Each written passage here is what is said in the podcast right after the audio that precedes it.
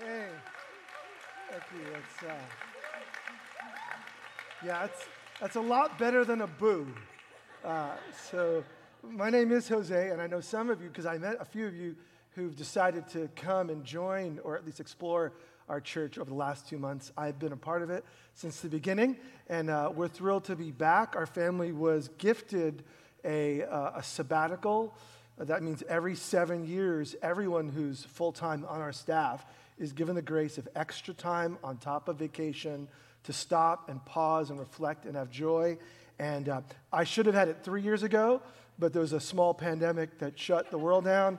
And so we were finally able to enjoy that. And I've been preaching full time for 28 years and have never had, I know I look a lot younger, um, but uh, 28 years, and I've never had a season where I didn't have a deadline. Like it's always about, even on vacation, when I'm getting back, I'm doing this, I'm doing this. So there's always something to prepare, always something to think about. And uh, for the first time in my adult life, I had the margin to just think about food endlessly. And, and it, was, it was glorious. It was glorious. And to chime in, those of you watching online, I was able to join your family for the last uh, few weeks and months and being able just to keep up on the life of our church digitally, which I'm on this end of the camera. So I, I never get to enjoy the other end. So thank you. And I realized, wow, you really do see close ups. And that's, uh, it's frightening. We, uh, I turned 50 over the break. I know you're a little surprised. Yes, I don't. I know I don't look a day over 49. I'm, I'm uh, but but that was exciting to be with family and friends, and a family gifted us a spot in Jamaica, and then I had miles to get us to Hawaii. And so some of you have been watching my socials. I am not independently wealthy. We are not. But we were gifted and graced all these little blessings from above and it was wonderful. But one thing Carmen and I can attest to in our family, I realized how much we miss being here. It's like that's what you, you want, you hope for. But like, man, I love this other church. We visited a different church every week, and it was wonderful in the Bible through different voices and the Spirit of God and different songs. Wonderful, wonderful. But it's like there's no place like home, says Dorothy. And is that Dorothy? Yeah, okay, yeah. So um, that was really good. All right, so enough of that. But I, I figured maybe someone wanted to know what we did. We're back and re energized and, and ready for all God has in store. I don't know about you, but I'm ready. Um, we're, we're living in a, a, a different world. I almost want to say that a pandemic is behind us, but I've learned don't be foolish and make predictions. My goal this year was to make no predictions. But I guess since it's almost the end of the year, the fall is going to be okay, right? And as we move towards a post pandemic life and we think about what it means for us to follow Jesus, I hope your expector is up. Your expector, that's the part of you that believes that life can be different than it is right now, that believes that hope is stronger than fear, that believes that if Jesus is real, anything's possible. Hopefully, your expector, which has been doused with doubt and negativity for three years, hopefully your expector is emerging. And so, what I want us to do is we're going to go through a lot of transition in that. Today is the last message in this series, Encountering Jesus. And we're going to transition to another series that's going to take four weeks called Turning Point because we've had to learn to navigate change and what happens when something unexpected happens. And the Bible is filled with all sorts of transitions. So we're going to take four weeks and look at transitions in the Bible that will help us know how to encounter God afresh even when negative things happen. It's going to be super exciting. You got to show up to figure it out. And then we're going to launch into a long, slow, healthy conversation on the Holy Spirit. Because as you read the Bible, you realize that in light of the resurrection of Jesus, something has happened, not just in the world, but in God's people that ought to fuel them to live the Jesus life. And so, uh, although probably everyone here has heard the phrase Holy Spirit, I think some of us may have some misconceptions, misunderstandings, or just missing space. The Holy Spirit is talked about infrequently sometimes in the church. And so, what we want to do is just ground ourselves in the Bible and God's promise. So, this today is the transition towards that because we're going to read, if you have a Bible, turn to Acts chapter 1, and we're going to read about the event before the coming or the sending of the Holy Spirit. And it's Jesus' last moments on earth. The end of the Gospels hint at it, but Luke, who writes a gospel, Gospel of Luke, and then finishes with part two in Acts, he gives us the clear historical evidence of, of how did Jesus' human life on earth, how did it come to an end, and what was to come. And in our series on the Holy Spirit, coming when the community groups begin, we'll pick up on this life that Jesus is hinting at. All right, Acts chapter 1, start in verse 1. Uh, we'll go through verse 11. And by the way, a couple of minutes in, I was a little nervous that I forgot how to preach, but I, I think, I think I still got the goods. I, I literally, I feel like I could still do this. All right. In my former book, Theophilus, I wrote about all that Jesus began to do and to teach until the day he was taken up to heaven after giving instructions through the Holy Spirit to the apostles that he had chosen. And after his suffering, he presented himself to them and gave many convincing proofs that he was alive. And he appeared to them over a period of 40 days and spoke about the kingdom of God.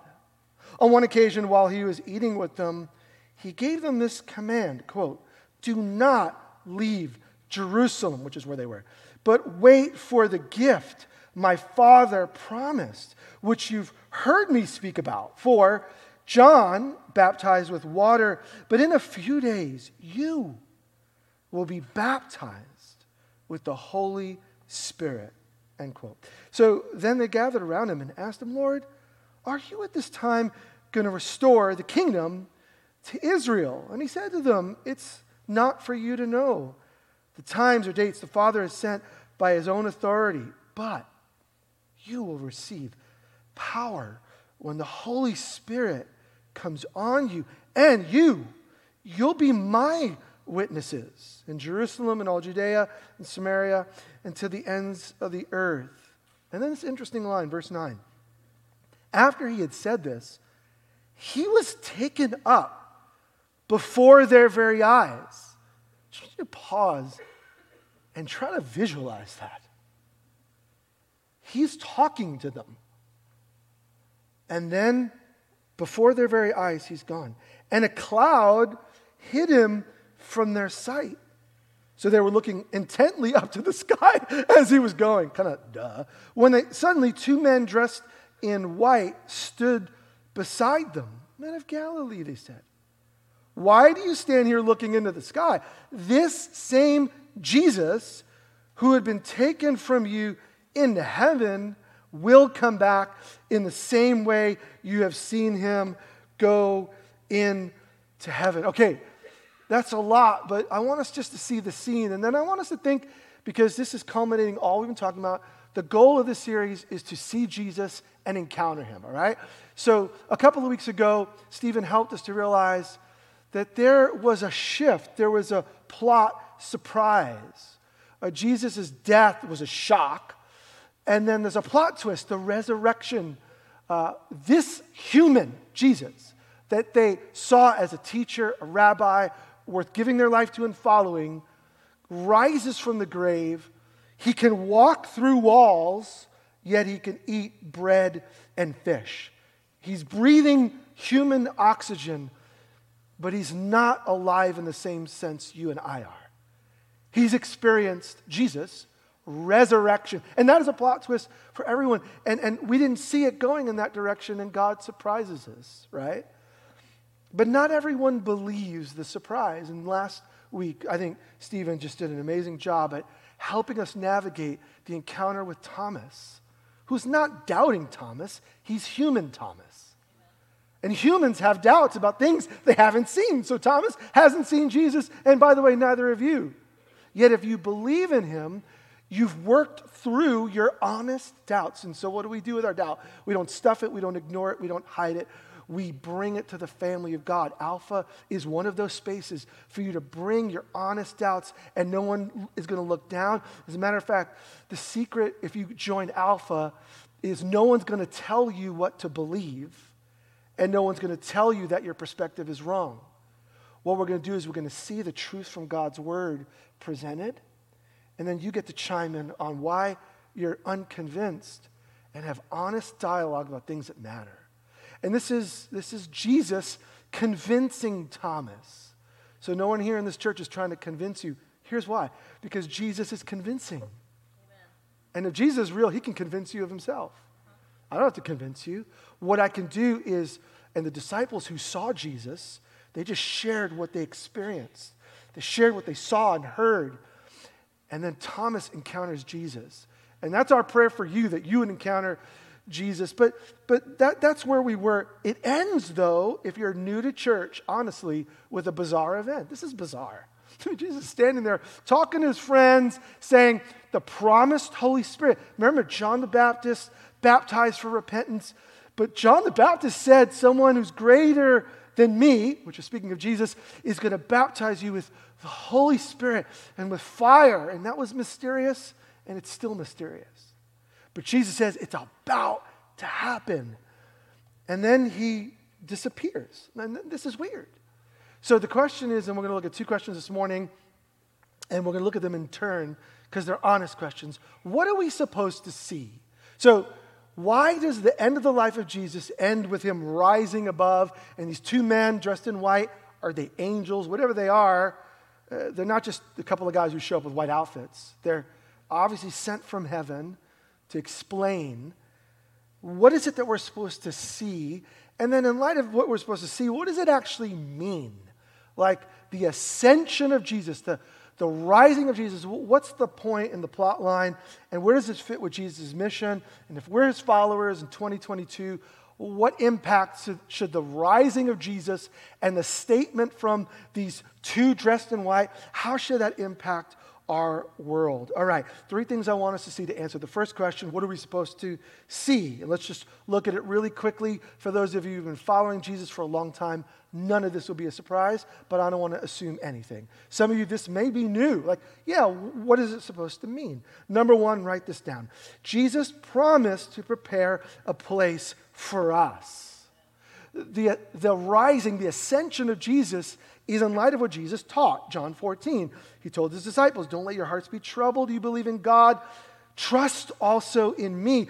My Father's house, the place where God dwells, heaven, has many rooms. If it were not so, would I have not told you that I'm going there to prepare a place for who? You. And if I go to prepare a place for you, I will come back and I'll take you to be with me that you also may be where I am. And so that's exactly what we see in Acts 1.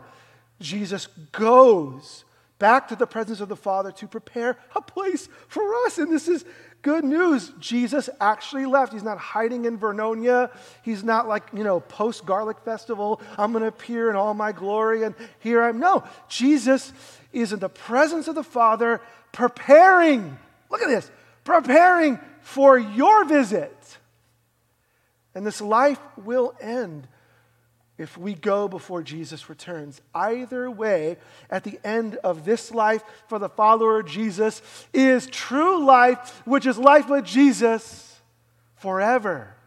So whether I go to be with him or he returns to establish and bring his good rule back to this earth, it's what we call a win win. It's a win win.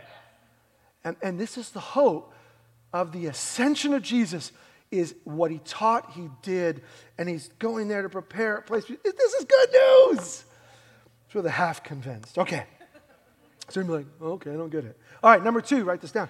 Jesus finished the work to bring us back to god. The, the second thing we see in the the rising, the ascension of Jesus, is he finished the work. He goes back to the presence of the Father and he's now ruling. Another writer later, the writer of Hebrews, puts it this way Day after day, every priest stands and performs his religious duties. Again and again, he offers the same sacrifices which can never take away sins. By the way, this is every religion, this is every attempt outside of the good news of Jesus.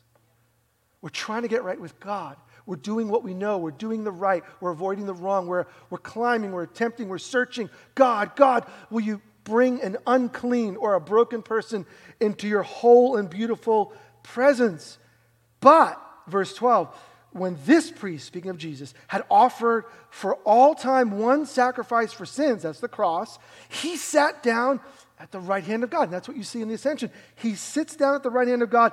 And since that time, he waits for his enemies to be made his footstool. God is reigning. The Son is reigning. And God knows the appointed time when he's going to make this world new. For by one sacrifice he has made perfect forever those who are being made holy. I know that's long. I know that could sound very obscure, but the, but the picture ought to resonate. Not only is Jesus preparing a place for you, Jesus did everything to bring us back to God.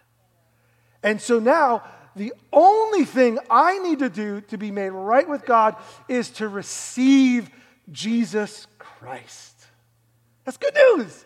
I don't climb, I don't do, I don't promise, I don't make up for, I don't plead. I simply receive. The high priest, Jesus Christ, did the work. It is finished. Sin has been paid for. Jesus is enough. He's risen. People saw him. He spoke to them. He rose and ascended. And he said, Until I return, boys and girls, share this good news. Anyone, anywhere can become a child of God. Man, this is worth getting up for. This is worth, by the way, giving your entire life to. Jesus is worth it because he's preparing a place and he's already done the work to get me there. It's not what I can do to be made right with God. That is not good news because I fall short. But Jesus is enough. And if I'm clinging to Jesus and holding on and trusting him, He's going to get me there. Man, this is good news. And by the way, if you're a follower of Jesus, this is the hope that we hope you'll grow in and begin to share more frequently. Do you know what? People have been inundated with negativity. And I think there ought to be, where we live, a group of people who are unashamed to say, but there's a better way, and it's in Jesus. And there's a bigger hope, it's in Jesus. And there is a brighter future, and it's because of Jesus. And, and by the way, we want to be those people. Our, our vision and mission has not changed in the 10 years of our church. We're here about helping people experience life in Jesus. And He's amazing, therefore, He's worth following. Okay, that's the second thing. The third thing that I think we're supposed to see, and the reason that Luke includes it, is Jesus is now interceding for us as he prepares for his return. So he goes up and he says he's going to return, and the messengers remind them, Why are you looking to the sky? This same Jesus is going to return. But what is he doing until then? Romans 8 34 is a helpful clarifier. Who then is the one who condemns no one? Christ Jesus, who died, more than that, who was raised to life. Notice, is at the right hand of God and is also interceding for us. What a churchy word, interceding. What does it mean? It, the concept here is looking after someone else's interests. Someone who's there in the middle, looking after your in, interests, advocating for you, thinking about you, and trying to resource you. And, and this is good news. Jesus sees everybody. You know what? One of the sad things about being gone for a couple of months is I've already begun to hear a couple of things that have happened in a couple of people's lives that our team was kind enough not to tell me, uh, not because they didn't think I wouldn't care, but they're like, Jose, just stay away and just enjoy, right? But life goes on. And for two months, I had no idea what was going on in your world. But Jesus has seen every moment of your life. I want you to think about that. Jesus is seated at the right hand of God. He's above all. And he knows what you're going through. Some of you are timing it. How long is it going to take for this boy to cry? Because it just it just genuinely happens. But I get swept up because like when things are true and real, I get caught up in it. I also cry at a good brownie and ice cream. So so don't do like it's not just spiritual. It's I was like that meal was so good. But um, but Jesus sees he sees what you're going through and he knows the details and he doesn't just see because that seems like well why follow Jesus? Doesn't he know what I've gone through? He's actually looking at your interests and advocating, working for your good. If you're one of his followers, if you're one of his children, he's working for your good even when you don't see it. Now, that's the faith part. Men of Galilee, why are you looking up? Jesus is ruling. Go do his work. He actually cares about you. And that's good news. Even in the darkest hour, your friends will fail you.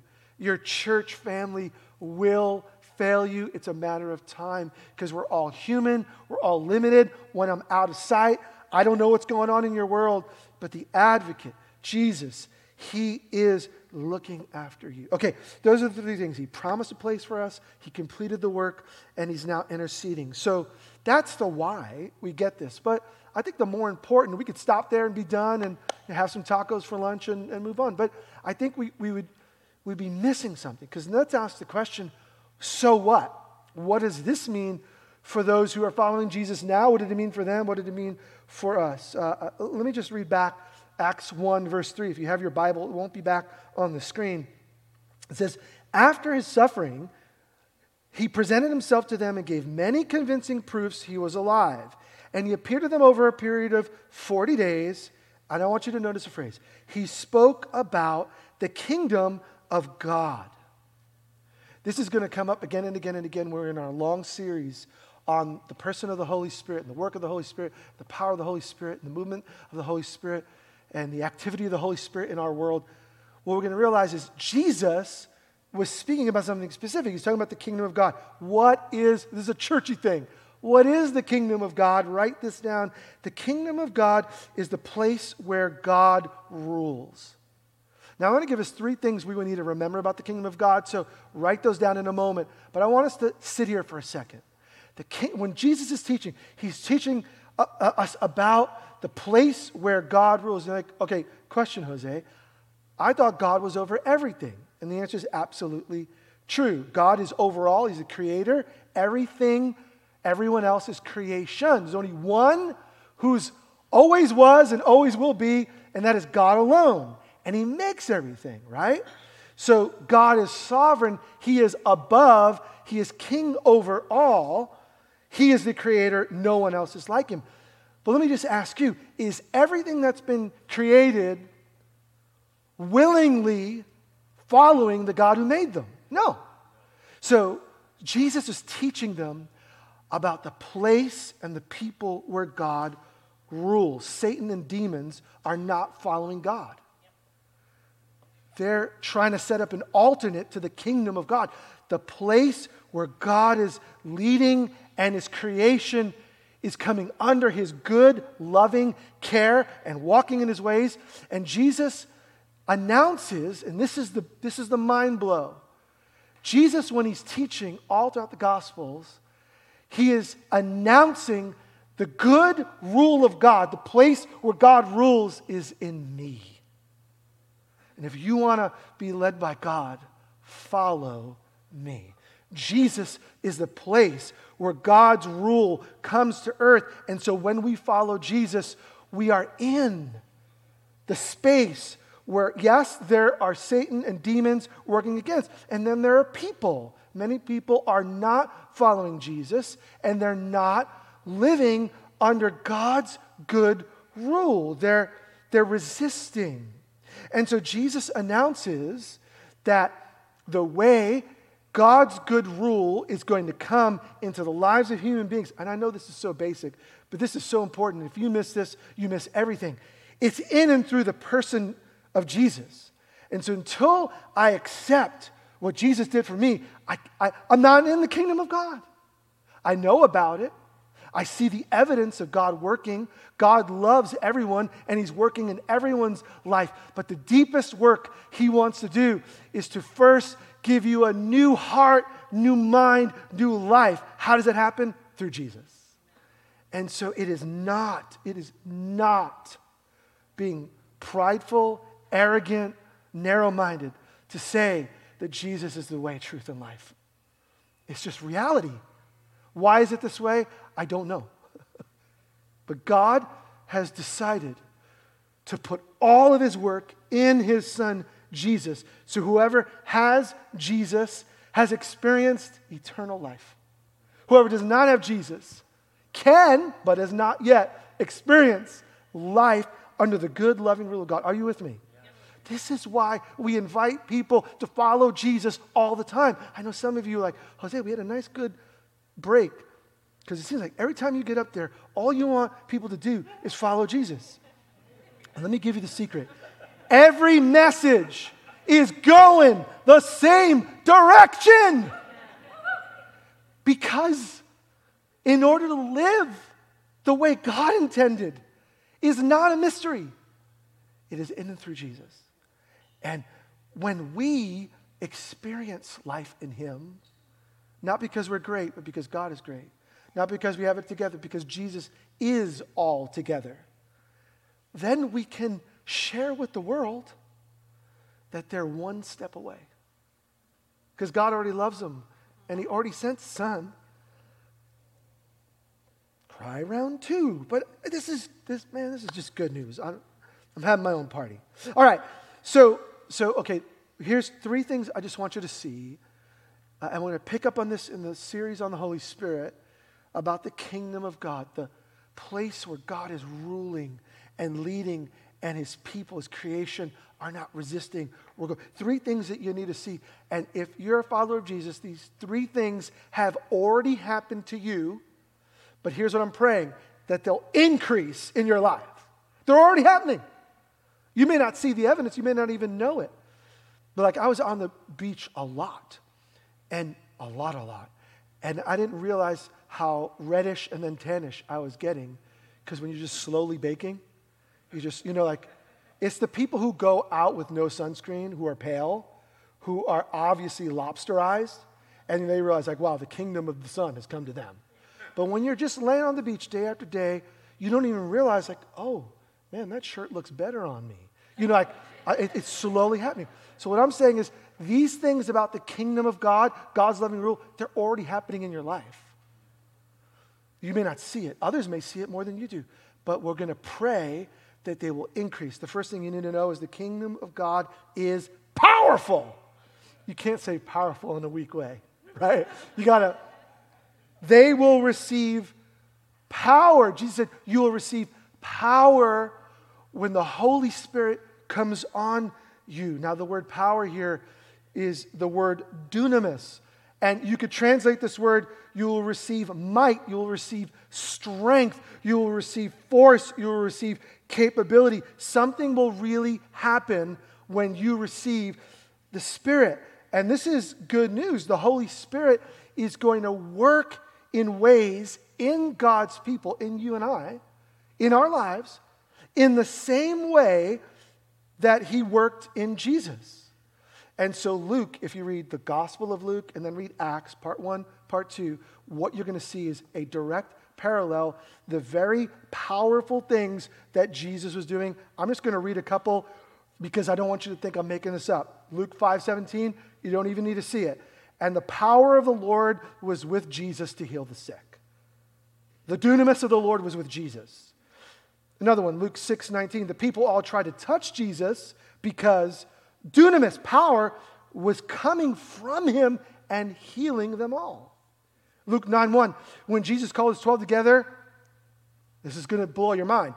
He gave them dunamis and authority to drive out all demons and to cure diseases.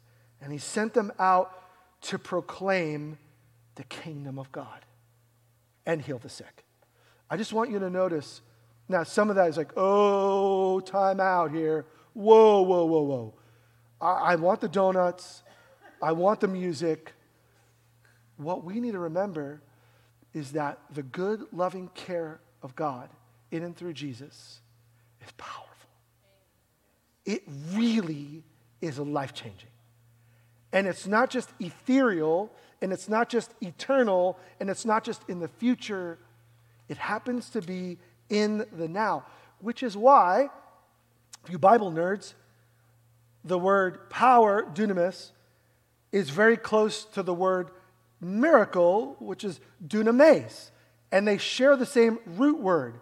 So power and miracle share the same root, and this shouldn't be a surprise to us.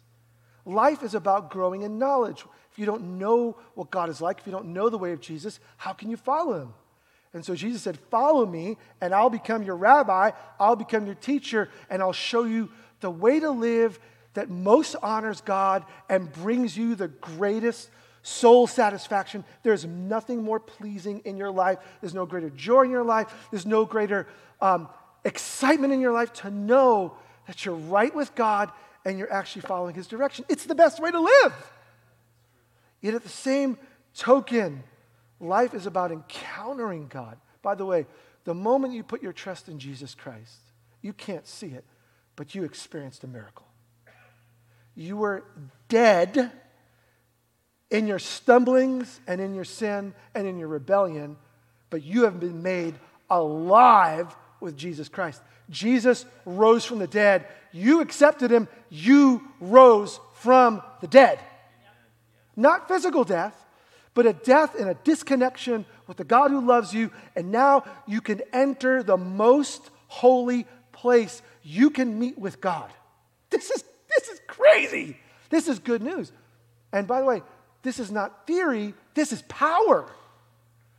Following Jesus is about experiencing the life changing power of God that can transform anything. If Jesus rose from the dead, then anything is possible. The kingdom of God is powerful. I think you get the point. Second thing, the kingdom of God is gradual. Now, this is the counterbalance. Because, yes, the kingdom of God is powerful, but notice what he says in verse 6. Then they gathered around and asked him, Lord, are you at this time going to restore the kingdom to Israel? And he said to them, It's not for you to know the times and dates the Father has set by his own authority. God, are you going to take care of all of it now? Is this, is this it in a moment? And Jesus says, None of your business. This is, this, is, this is beyond your pay grade. Here's what you know you're going to receive power, and the Spirit comes on you. And you're going to be my witnesses in Jerusalem, Judea, Samaria, to the ends of the earth. Some of us think that everything's going to happen in a moment. No, something happens in a moment, but the kingdom of God is like a seed. And Jesus used parables all the time. What is the kingdom of God like? It's like a seed. It's like a mustard seed. You put it into the ground, and then nothing happens for a while. But there's power going on under the surface. It's really happening. You just can't see it yet. And then it sprouts out of the ground, and then you get more than you planted. And that's what it's like to follow Jesus. The good rule of God, the place where God dwells, when God dwells in your life, you will receive power. God is working in you whether you know it or not. He's working through you whether you know it or not. It's really happening. It's not just theory. And it doesn't happen in a moment. And some of us get frustrated because you're like, God, why am I still? And then fill in the blank. And he wants to remind you this morning the kingdom of God is gradual. Yes, you're transformed in a moment, but you're being transformed by the renewing of your mind, and that is lifetime. And so here's the good thing when you connect with Jesus and his people, you are in the place where God can activate transformation consistently, but it's gradual. And by the way, this is very helpful to give us perspective in the last two to three years of life, right? The kingdom of God is growing. And you say, like, well, man, I just feel like right, right now in America, things are falling apart, and, and, and maybe that's true in, in some parts. When you look at history, it may be happening, but then you take a step back and you realize the kingdom of Jesus is growing worldwide. You just don't see it, and it may not be happening in your backyard, but it is growing and it is moving. And some of the fastest growth of the church are in places outside of where we live. And so that should just drive us to pray God, if you're doing it there, would you kindly do it here? So we're kingdom people who don't live jealously because something exciting is happening over there. You're like, wow, Jesus, you're amazing. Thank you for doing it there. Because the third principle you need to see, and I need to see to remember, and it's going to be a setup for how we live in light of the Holy Spirit, is that the kingdom of God is global. Jesus said, uh, tells them where to go. He says, Go to Jerusalem, Judea, Samaria, and the ends of the earth. And those of you who know the geography of the Holy Land, they were in Jerusalem. He's like, Just keep going, keep moving. And, and the book of Acts gives us about a 30 plus year time span of, of history of them doing that very thing. So by the end of the book of Acts, Rome was seen as the end of the earth. It was the centerpiece of all of human history in their day, and the gospel makes its way to Rome. So, in their generation, their known world, the good news spread everywhere. And, and here's the good news God wants to use us to be a part of the big thing that He's doing around the world, not just in Hillsboro or in Beaverton or in Portland or Forest Grove or Cornelius or wherever you're living, but He's thinking beyond. He's actually thinking downtown which in some senses might be a mess. But he's thinking of that. He's thinking the east side. He loves Oregon, but he also cares about Washington a little bit. And, and, and Idaho's on his mind. And California, 50 50. I don't know. He cares about everyone. And so what he's doing is he's moving us. He's moving, and it's not just about us. So, so what Jesus hints to his disciples is I'm going to send you some places you may not want to go. So I hope you're ready because our conversation about following God, the Holy Spirit, is not just about being comfortable and about Jesus giving you the best maximized experience of your life because frankly, life's not about you. You're not that important. Now, you matter to God. You're made in the image of Jesus, and He loves you deeply, but just don't think that you're the center of the universe. I'm not. We're not. We're part of God's great plan, and we're some of his kids, but we're not the only kids. And so we are a church that since day one is committed to the global movement of King Jesus. And we spend a lot of energy and investment outside of these walls and in these walls, in our city and in other cities, because Jesus is about saving everyone everywhere.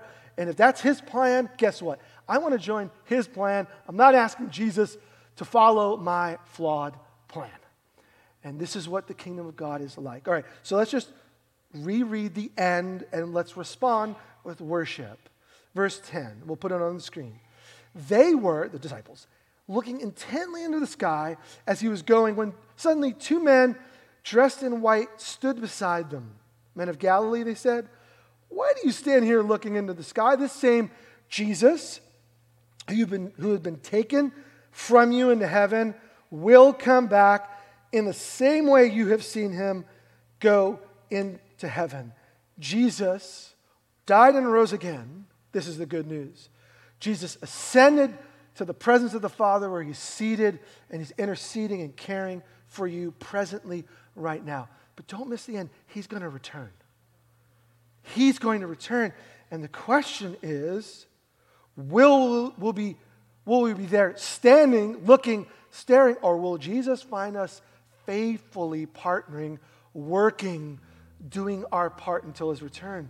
This is why we need one another to stir one another towards good deeds. There are good deeds God is planning for you in these next few months and years. God's orchestrating them, God's aligning things, God's moving, God's pulling away. You may be confused, He's not and he's, he's preparing these beautiful things for you to be involved in. The question is are you willing to be sent? Are you willing to take the risks that Jesus invites you to, to step into? Are you going to follow him now? Uh, we, we want to respond with yes. I pray for us as we step into the fall together. It's great for us. Our year as a church goes from the fall, September school year, to the spring, and then everyone evacuates for the summer and hikes. So we're, so we're launching, like every school is looking at the curriculum, looking at the plan, looking at the goals. We're now inviting you, I'm inviting myself to step in and learn how to say yes to whatever Jesus is saying. And so, will you take steps of yes? The disciples are stunned, and the men say, Hey, it's time to move. Jesus is going to return, and He's given you work to do. Will you go do it now? And I think the same could be said for us. Are, are we willing to step in? I don't know what that looks like for you. I don't have to. God, the Holy Spirit does. And so I want to invite you. A couple of things that you could do in response. We're going to do them together. You could do them at home as well. Um, we want to say yes to Jesus. Today, if you've heard his voice, if you've heard Jesus in a fresh way and you know you're not following him, or, or maybe you, you did for a long time, but somehow before the pandemic, during now, your life is out of alignment with Jesus, then just come back. And so I'm going to invite you, if you know this morning that you need to be made right with God, to receive and trust the Lord Jesus Christ to make you whole and to turn you around and transform you. I'm going to invite you when we get up, and we're all going to take communion in a few moments. I'm going to invite you to get up, and I'm going to invite you to make your way to our prayer team at the back, to the back towards, towards the right here in the building, towards the left as you're walking towards them. And I'm going to invite you to pray with one of our friends and simply say, Today I want to follow Jesus. If you're taking that step anew, we're going to invite you to take the next step in a few weeks to be baptized in water as your way of saying to the whole church and the world, I belong to Jesus. But take the first step. Follow Jesus today. Make sense? If that's you, don't be ashamed. Everyone needs to start the race. Just start the race. Just get going or get re entered into the race. If you've fallen away, come back. Okay, that's the first response. The second response is to remember Jesus we do this week in and week out. We go to the table and we pick up the bread and the cup, and it's the reminder Jesus died and rose again out of his love for me. And I receive God's love. And there's never a day I don't need to receive God's love. So today, if you hear his voice, receive his love. Take the bread, take the cup, and remember Jesus loves us and he wants to transform us. So I'm going to invite you, when you go out today, don't wait for anyone else, okay? Each week we nuance it a little bit. Go take the bread, take the cup, and when you're ready, come back as an act of worship. Say, Jesus, I remember you. We respond with generosity. Uh, we give liberally to God's kingdom work. Why? It matters. And resources push the message of Jesus out to the ends of the earth and here as well. And so I'm going to invite you to live radically generous to Jesus. Why? Everything comes from Him, and He deserves it all. And what He asks for, a portion a portion, not haphazardly, intentionally. Set it aside and release it as faith to Jesus. Say, Thank you for providing for me. I want to see what you want to do, King Jesus. I want to see it happen on earth. Give liberally for most of us. It's online. There's a bowl in the back if you'd like to give here as well. And then we sing because the King is worth our worship. So I'm going to invite you to stand if you would. And um, if you're at home, grab the bread and the cup. I'm going to pray and then I'm going to release you to the tables. And when you go, if you need to respond in faith to Jesus, make your way straight to our friends in the prayer area and take care of that now. Uh, at home, I want you just to, as the worship is happening, say a prayer of thanksgiving for what Christ has done for you and receive the bread and the cup. And the rest of you, when you go, go take it. If you're here with your family, if you want to take it together, if you want to take it at the end of the song, middle, you decide. Lord, we thank you that you've already done all that we need to be made right with you. Now we want to be your made right people who are participating with you in the thing you're doing here on planet Earth. Lord, we invite you to use us in ways we've never been used before. We invite you to push us and transform us and challenge us in ways we've never experienced before. Why? We want to become closer and closer followers of you because you have the words of life. And so, God, take us on that next step. Even today, push us in that direction, we pray. In Jesus' beautiful name. The whole church said, Amen. Amen.